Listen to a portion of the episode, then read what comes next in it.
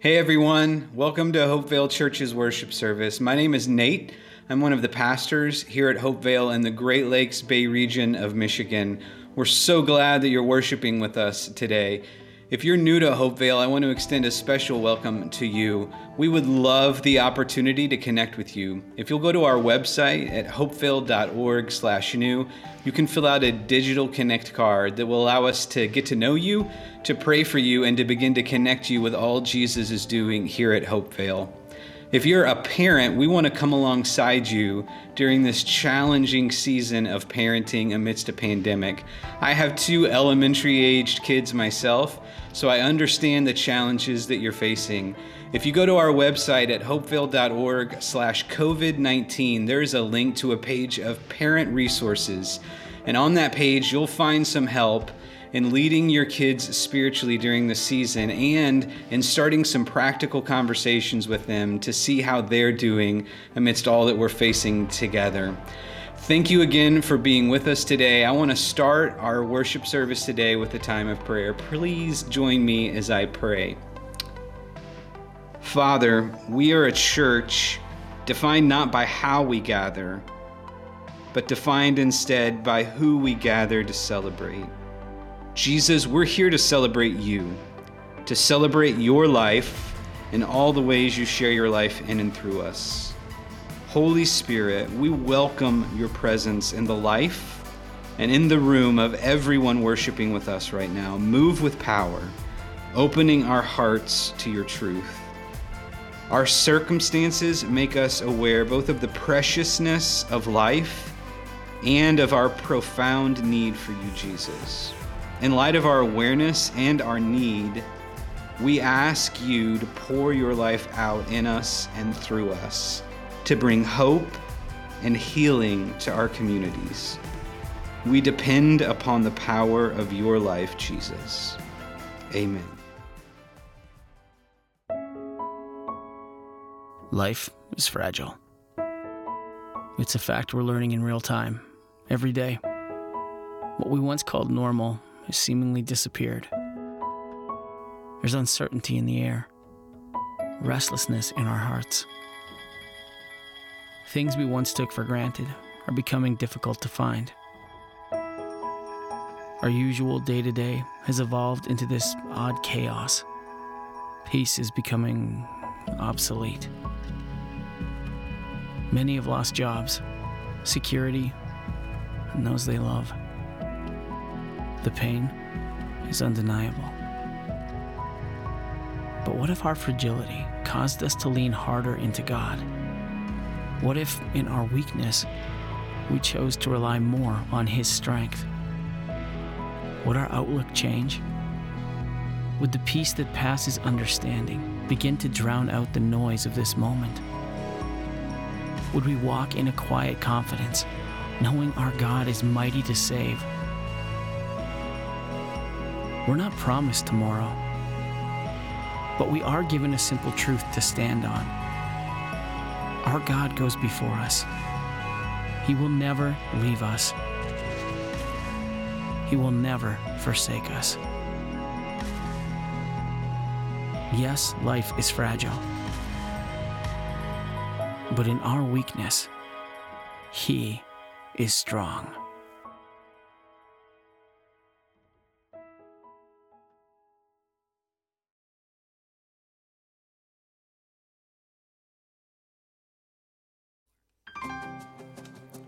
Hey, everybody. Thanks for logging in today. Let's worship. Sing.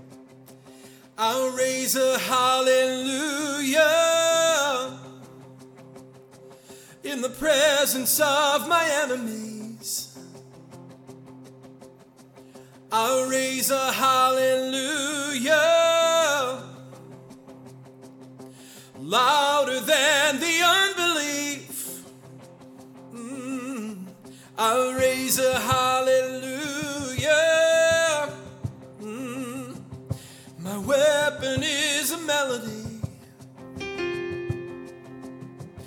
I raise a hallelujah. Heaven comes to fight for me. And I'm gonna sing in the middle of the storm. Louder and louder, you're gonna hear my prayer.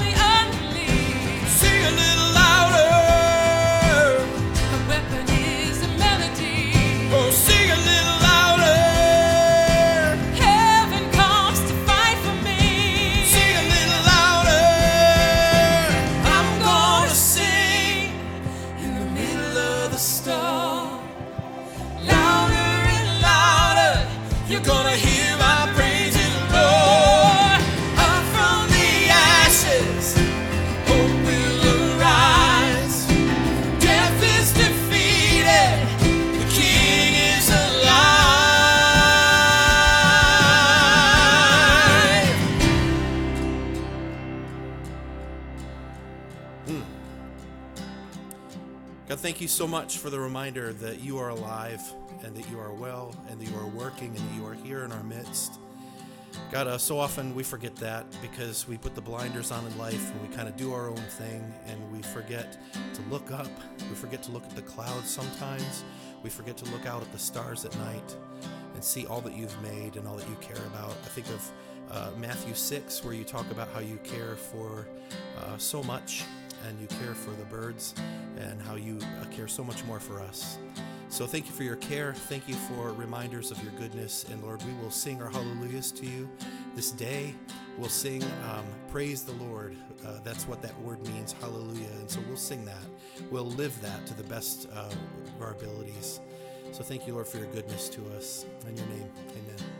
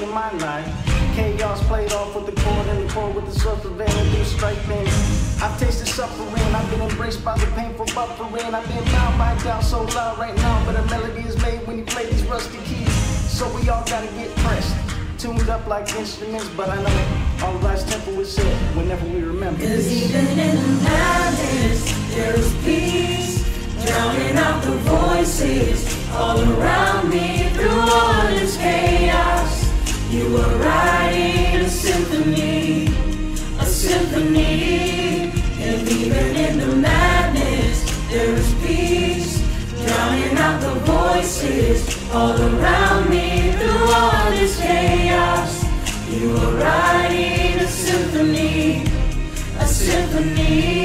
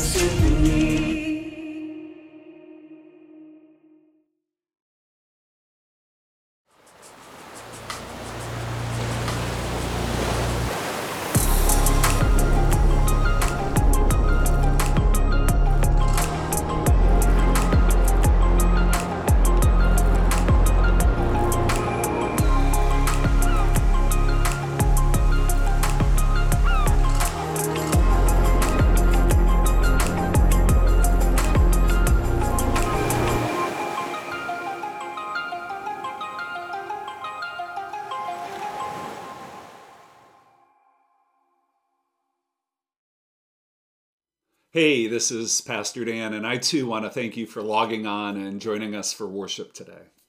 Well, after taking a break last week for Mother's Day, today we're going to pick back up in our journey with Jesus through the Gospel of Mark in a series that we're calling Encountering Hope. Encountering Hope, because the story of Jesus is a story of hope. It really is, and not just for people back then, but also for us today. And so, in these first few weeks, you know, as Jesus begins to carry out his mission of hope, we've seen people respond to him in all different kinds of ways, right? From excitement and amazement to curiosity and confusion and even anger and outrage. And see, the point is this that when you truly encounter the real Jesus, I guarantee that he will stir up something inside of you. That's who he is, and that's what he does. This Jesus we're seeing in the Gospel of Mark. And so today, as we continue on in our series, we're going to meet up with another person who had his life turned upside down when he encountered Jesus. Upside down, or, or should I say, right side up. Because Jesus specializes in bringing hope to lost and lonely souls. But before we look at today's passage, I want to ask you a rather personal question. And here it is Has there ever been a time in your life when you felt like you didn't belong or you couldn't fit in? Has there ever been a time in your life when you felt like you didn't belong or you couldn't quite fit in? That's ever happened to you? The truth is, it's happened to me many times, right? From tryouts in middle school to social groups in high school to pledge week and college and even a job search process in adulthood, right? Those times when I have been the one on the outside looking in. And depending on the circumstances, when you get that message sent to you, it can really hurt to not be included. Can, right? They wouldn't let poor Rudolph join in any reindeer games, right? Life can be hard when you feel like you're not wanted anywhere. Well, that's been my experience. And I bet it's been yours as well. It has, and I say that not to pick on you, but I say that to recognize that I don't think there are any of us who are ever truly exempt from being excluded from some group at some time. But see, here's the thing depending on how often and how hurtful those exclusions are, they can really leave a mark. And the impact can be personally devastating because we all have a need to belong. We do. It's how God created us as human beings in his image, relational creatures. That's why some people will go to great lengths to be accepted. They'll even compromise their convictions or they'll even stay in an abusive relationship. Why? Because bad acceptance is better than no acceptance at all. But see, this need to belong, it's also why some people give up on life. Because the thought of one more rejection is just too hard to take. And so they give up. Well, if you've ever felt the sting of exclusion before, or maybe you're living in the middle of that right now and you're feeling rather hopeless, then today's encounter is for you.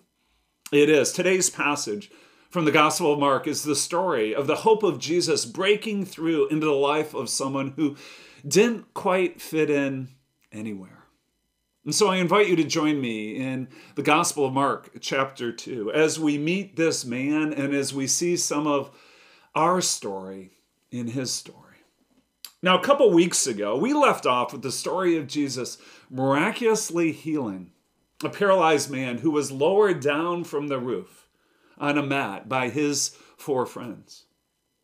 And as this happened, the crowd responded, We've never seen anything like this before.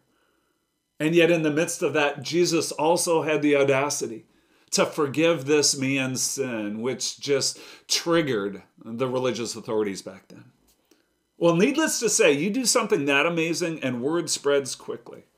And so when it comes time for Jesus to make his next public appearance, look what happens. Mark 2, verse 13. Once again, Jesus went out beside the lake. A large crowd came to him, and he began to teach them, and people were hanging on his every word. Well, as after Jesus is done teaching, he moves on again. And look what happens next, verse 14. As he walked along, he saw Levi, the son of Alphaeus, sitting at the tax collector's booth. Follow me, Jesus said. And Levi got up and followed him. Follow me. Jesus issues the exact same call to Levi as he did with those four fishermen we saw a few weeks ago, right? Simon, Andrew, James, and John. The same invitation, but you know, the life circumstances couldn't have been any more different. Now, if you have some familiarity with the Bible, you might know that being a tax collector back then was a well paying profession, but it wasn't a well respected one. No way. Tax collectors were crooked, they were corrupt, and as long as they met their quota, they would skim off the top and they would squeeze a little extra something from the common folk so they could line their own pockets. But even beyond that, first century Middle Eastern tax collectors were social outcasts. They were Jewish men who had sold out to the Roman government and thus were despised by their own people. They weren't welcome to worship at the local synagogue, ostracized, outcast. And yet, on the other hand, because they weren't Romans, they didn't fit into that world either. See, this is Levi's story. He is a man without a people. And so the fact that Jesus would even defy cultural norms and betray his fellow Jews, that he would initiate a conversation with a tax collector. That, that's scandalous enough. But the fact that he then looks at Levi and says, Follow me, is beyond comprehension because that's just not how life and religion were supposed to work back then. But Jesus does extend the invitation to Levi for him to join with him in his mission of hope. And so Levi, also known as Matthew in the New Testament, responds immediately and leaves everything else behind. Now, why? Why would Levi make such a major life decision like that to follow Jesus? That's a good question. And while we don't know for sure, here's what we do know, right? That Levi, he's not a Roman racially, but then he's also not a Jew socially. And so essentially, as a tax collector, he didn't fit in anywhere. Anywhere. And so, like some of us have experienced in life, you know, when you're on the outs like that, he probably felt like he had nothing left to lose.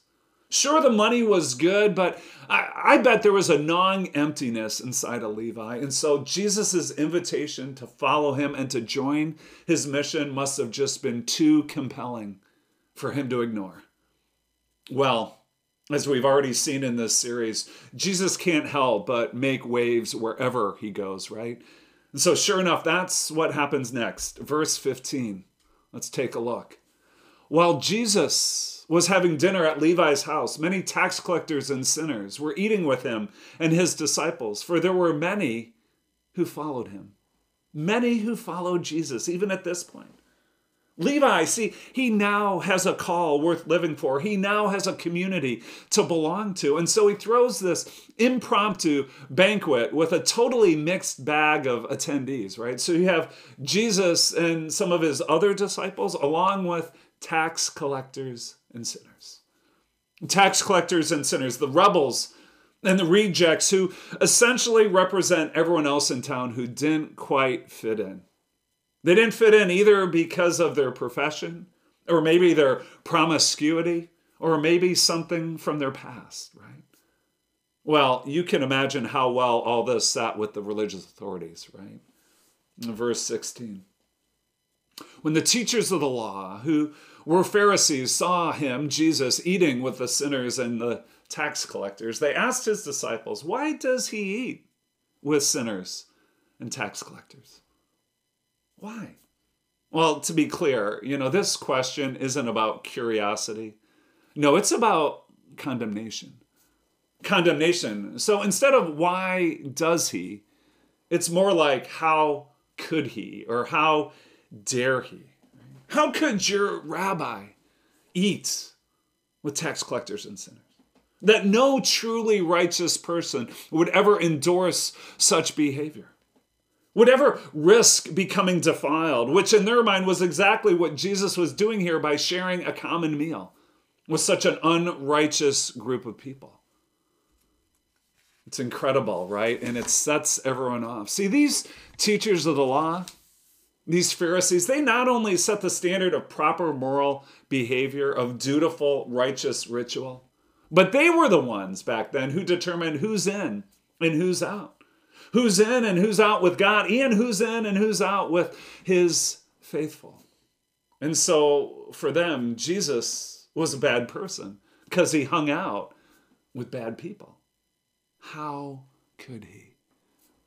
Well, Jesus picks up on this conversation and responds with this incredible message of hope, a message of hope that still rings true today. In verse 17, on hearing this, Jesus said to them, It is not the healthy who need a doctor, but the sick. I have not come to call the righteous, but sinners.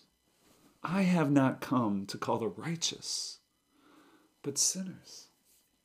See, in the world of the Pharisees, there were only two kinds of people the righteous and the unrighteous. The, the, the pious ones who were pleasing to God and the prodigal ones who were displeasing to God. That's how they viewed life. That's how they saw people. Now, according to Jesus, he too said there were only two kinds of people, but his groupings were different, right? That for Jesus, he says there are those who think they're righteous, and then there are those who know they're not. Those who think they're righteous, and those who know they're not. And see, this is where Jesus' medical analogy comes in. That if you think you're you're healthy, then you have no need for a doctor? You're not going to go in for a checkup. You're not going to go in to have cotton swabs shoved way up your nose to see whether you've got the virus or not, right? No, it's not the healthy who need a doctor. But if you know you're sick, and in this case, speaking spiritually, spiritually sick, desperate, broken, hopeless, excluded, then you will go anywhere. You will do anything to experience genuine healing. Jesus knew that about us, about people. And so Jesus says, You know, I have come not to call the so called righteous. You know why? Because there's nothing that I have to give them that they don't think they already have, right? There's nothing I can give them that they don't think they already have. No, I'm here for the sinners, the selfish the scandalous, the stubborn, the ostracized, the outcasts, those who know that they need a Savior. See, Jesus' mission of hope, why he came, it, it wasn't to respectify the righteous. Now I made that uh, word up, right? Respectify. To take good people, moral people, and just make them more respectable. No, Jesus came to rescue the rejected the rebellious, and in doing so, Jesus drew new lines about who's in, about who's out, with God, with his people. And in doing so, he includes the excluded. And see, that's what I want you to understand about the hope of Jesus that he had for Levi and the hope that he has for you. Here it is hope includes the excluded. Hope includes the excluded. It was true for Levi, it was true for the other tax collectors and sinners gathered that day, and it can also be true for you. true for you if you can honestly and humbly see yourself for who you truly are before God, right? You see your need, see your sickness for his healing rather than thinking about yourself and who you're supposed to be and never quite measuring up, or even worse, who you're trying to pretend to be, even though you're someone totally different on the inside, right? Now, hope includes the excluded, the rejected, the rotten, the rebellious. And so after the break, I want to talk to you more about what this means and more specifically about what this can mean for you. But before we do that, I first want you to hear a song written and performed by our own Amy Petty. And interestingly enough, it's a song about another Bible hero like Levi who didn't quite fit in anywhere but God used him anyways. The song is called Moses.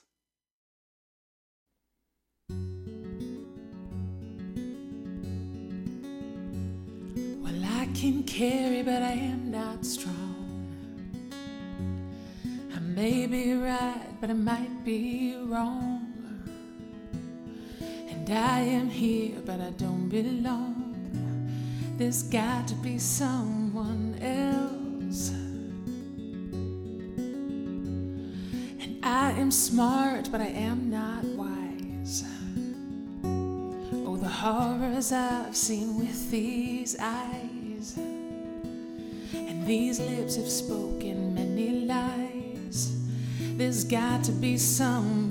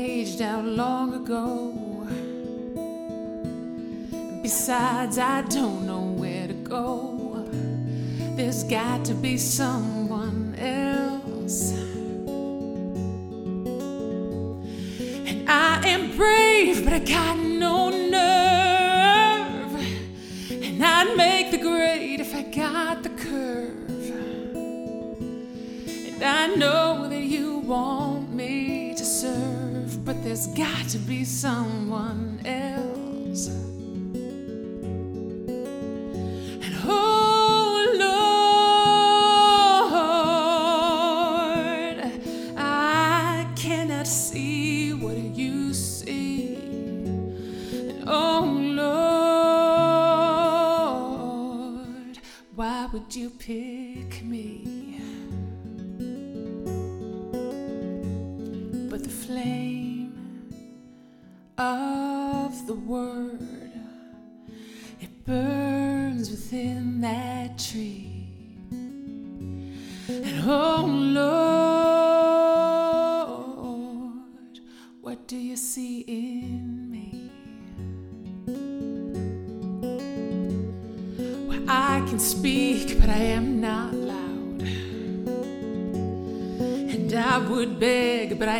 too proud.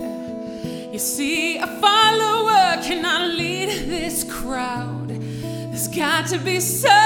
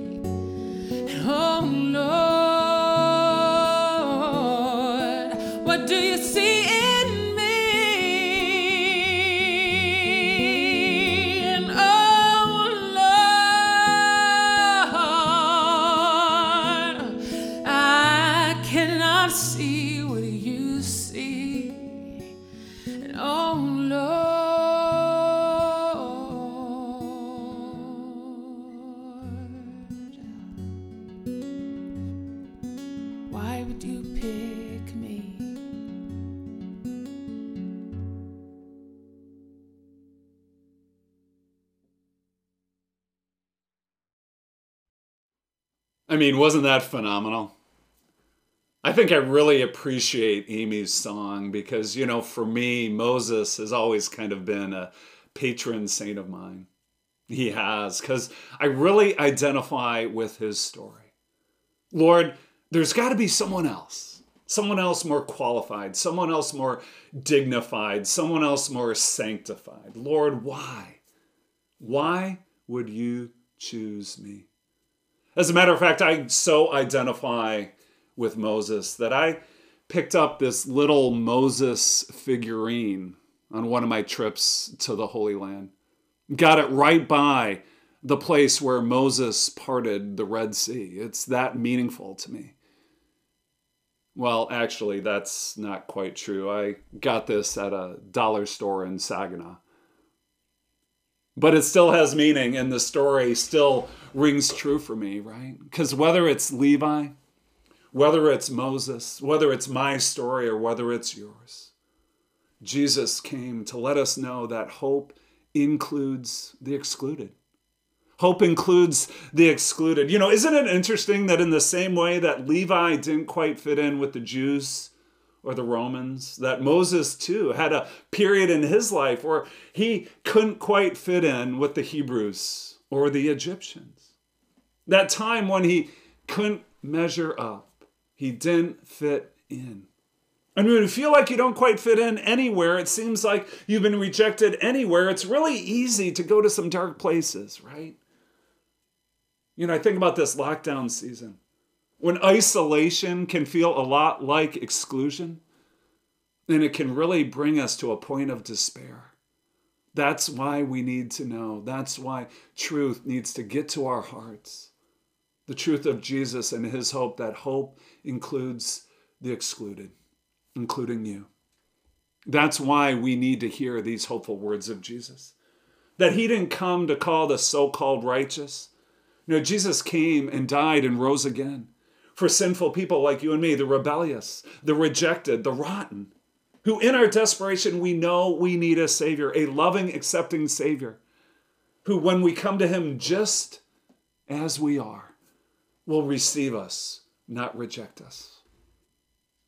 And when you and I can live in the reality of this inclusion, it floods our heart with hope and it completely changes our outlook on life.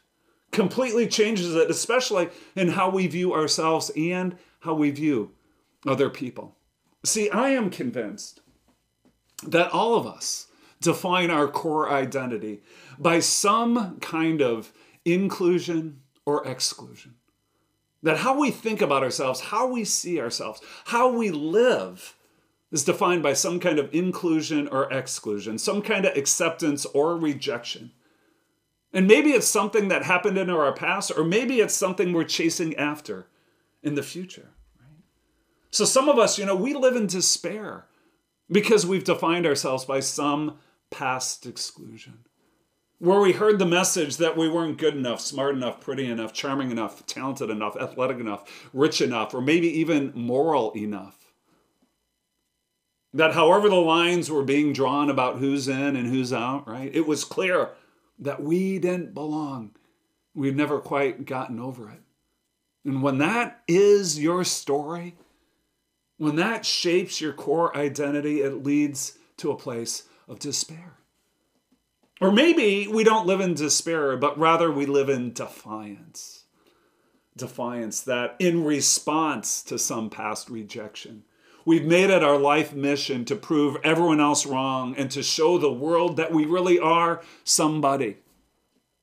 Now, don't get me wrong, hatred and revenge, those can be pretty powerful motivators, but they're not fulfilling ones. They're not.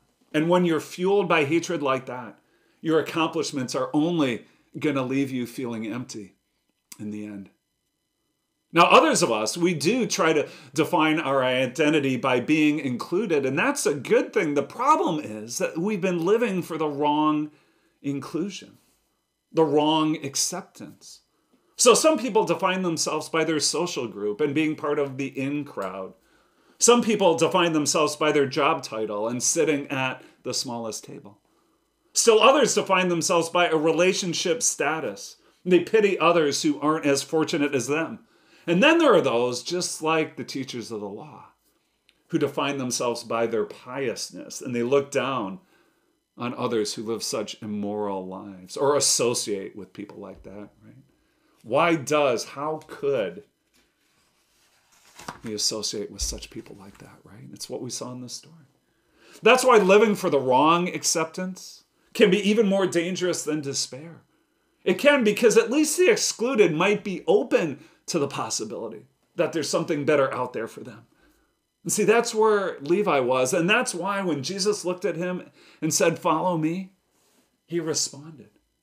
He left everything else behind because the call was compelling. See, Jesus came to redraw the lines. Jesus came to redefine who's in and who's out. Jesus changes everything, and that's why we need to build our core identity upon his acceptance of us. It is not the healthy who need a doctor, but the sick. I have come not to call the so called righteous, but sinners who are desperate enough to follow after me and to experience the capital L life I have for them. Jesus tells us. And it is this same Jesus who in John chapter 6 promises us whoever comes to me, I will never drive away. Never. No, the hope of Jesus includes the excluded. That's why here at Hopevale, as we strive to be a community of grace and truth, we want to be a church of excluded people who, in the goodness of God, have been included by Jesus. It's also why, in our mission, we are inviting as many people as possible to join us in knowing Jesus personally as their Savior and following Him more fully as their Lord. A community of the excluded that God through Jesus, has included us with him as part of his forever family. And so, for some of you, today needs to be the day that you turn to Jesus. Turn to Jesus, admit your need for him, and to call on him to be your Savior. So, stop pretending you're healthy when you're sick. Stop acting like you're righteous when you know you're not. And so, just as Levi heard these words from Jesus follow me. Jesus extends that same invitation to you, an invitation into the capital L life that he has for you. Build your core identity upon this invitation to follow Jesus and to live in the grace of his acceptance and love for you. Others of us, we might know Jesus as our Savior, but maybe you've lost sight of who you are in Him. And you're in this place right now where you're letting past rejections or wrong inclusions shape who you are and define how you're living, right? You know, especially in this lockdown season, maybe you have let isolation and separation burrow into your head, into your heart. And it's caused you to lose sight of your true identity in Jesus. So here's my encouragement to you go back to Scripture, remind yourself of the truth. Reach out to a Christian friend let them speak encouragement into your heart. Or maybe listen to some worship music, like a song we sing here at Hopevale, Who You Say I Am, to remind you how Jesus sees you. You are chosen, not forsaken. This is how Jesus sees you. And this is who he says you are. Right? Hope includes the excluded. Something we as a church, us as followers of Jesus, must never forget. We must never forget for many reasons. You know, first of all, we, we, we can't forget it because it keeps us on mission. That because Jesus redrew the lines, because he now includes us and has extended that invitation to us, he calls us to pay it forward and to extend, extend that same invitation to those around us in need, to share with them the hope, right? That there is someone who loves them, who accepts them. And so we do that. We do that in what we say and in how we live. So keep us on mission, right? To be remembered, to remember, right, that hope includes the excluded. Second, it also keeps us from being judgmental, right? It keeps us from this how could he kind of attitude. You know, once you're in, there's always a temptation to look down on those who are out. And while that might be how every other group on this planet operates, that's not the church. That's not the church. That's not who we are. Now, don't get me wrong, you know, morality matters, righteousness matters, but it starts by us humbly looking at ourselves in the mirror rather than smugly looking out at the window in judgment at others, right? So it keeps us from being judgmental. And then finally, it also keeps us grounded. It keeps us grounded and it reminds us who we are and where we came from. You know, I think of the words of the Apostle Paul and, and what he shared with a group of Christians back in the first century who lost sight of who they were. And so, as I begin to close, I want to just read this passage from 1 Corinthians. And as you listen to these words, I, I, want you to receive them as if God were speaking them directly to you. 1 Corinthians chapter 1. And I'll close with this. Remember, dear brothers and sisters, that few of you were wise in the world's eyes or powerful or wealthy when God called you. Instead, he chose things the world considers foolish in order to shame those who think they're wise. And he chose the things that are powerless to shame those who are powerful. Now, God chose things despised by the world, things counted as nothing at all, and use them to bring to nothing what the world considers important. As a result, no one can ever boast in the presence of God. No, God has united you with Christ Jesus for our benefit. God made him to be wisdom itself. Now look at this. Christ made us right with God. He made us pure and holy, and he freed us from sin. Jesus made you right with God. He restored you into a relationship with him and brought you into his forever family. And because you are forgiven in him, because you are righteous in him, God has made you pure and holy. And you are not a slave to your past. You are not a slave to your passions. No, He has freed you from your sin. This is who you are. This is your core identity. It's who we are as a church. And because of that, therefore, as the scriptures say, if you want to boast, boast only about the Lord you know, your boast is essentially your identity. It's your hope. It's everything you look to for meaning and purpose, for acceptance and inclusion, right? So don't look, Paul says, to things like wisdom and power. Don't look to build your life upon things like wealth and influence. Rather, look to Jesus. Let his hope define your life because in Him, He has given you a people to belong to and a purpose to live for. Hope includes the excluded. Let's pray Jesus, thank you that you can take a life, a lost and lonely life like Levi, and turn it around. And while his wealth and his power and privilege might have made him a success in the eyes of some, he was sick and he needed a doctor. Jesus, thank you that you are great physician for our souls. And thank you that you can look at us, no matter what we're projecting on the outside, and see what we really need on the inside. To forgive our sins, to include us as part of your forever family. And so that even if we have been marred and scarred by rejections in the past, thank you that we're free and that we don't have to be defined by those things. Because the greatest inclusion ever is the people that we belong to as part of your church and the purpose that we get to live for as part of your kingdom.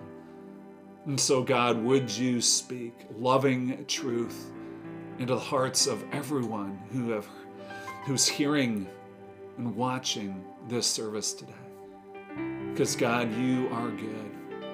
And may your goodness reign over our lives. May it define who we are, and may it even ring truer in our hearts than whatever these circumstances of isolation and loneliness and exclusion and doubt and maybe going to some dark places in our minds, that those would not shape who we are and how we're living.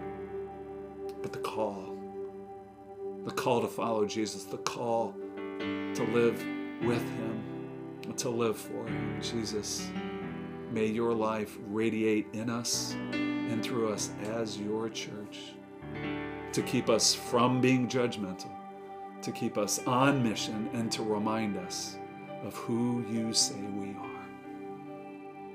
Thank you. Thank you. Thank you, Jesus. Pray all this in your name and the goodness of our God.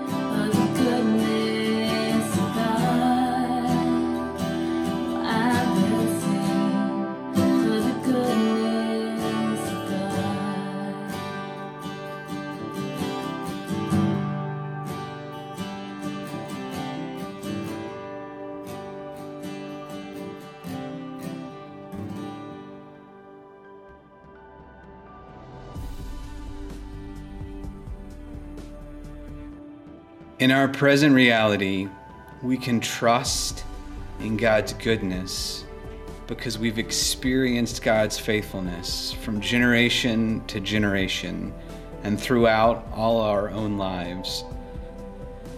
All of our lives, He's been faithful. And all of our lives, He has proven His goodness time and again. Thank you so much for worshiping with us today.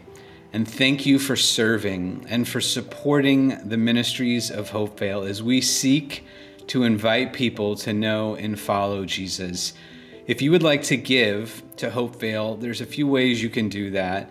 You can give electronically through our website at hopevale.org/give or through our mobile app. You can give via texting by texting the word Hopevale to 77977 or you can mail a gift or drop it off at our ministry center on Shattuck Road in Saginaw. We're so grateful that you worshiped with us today. I hope that you'll join us again next week as we continue to discover and celebrate the hope that only Jesus can give. I hope you have a great week.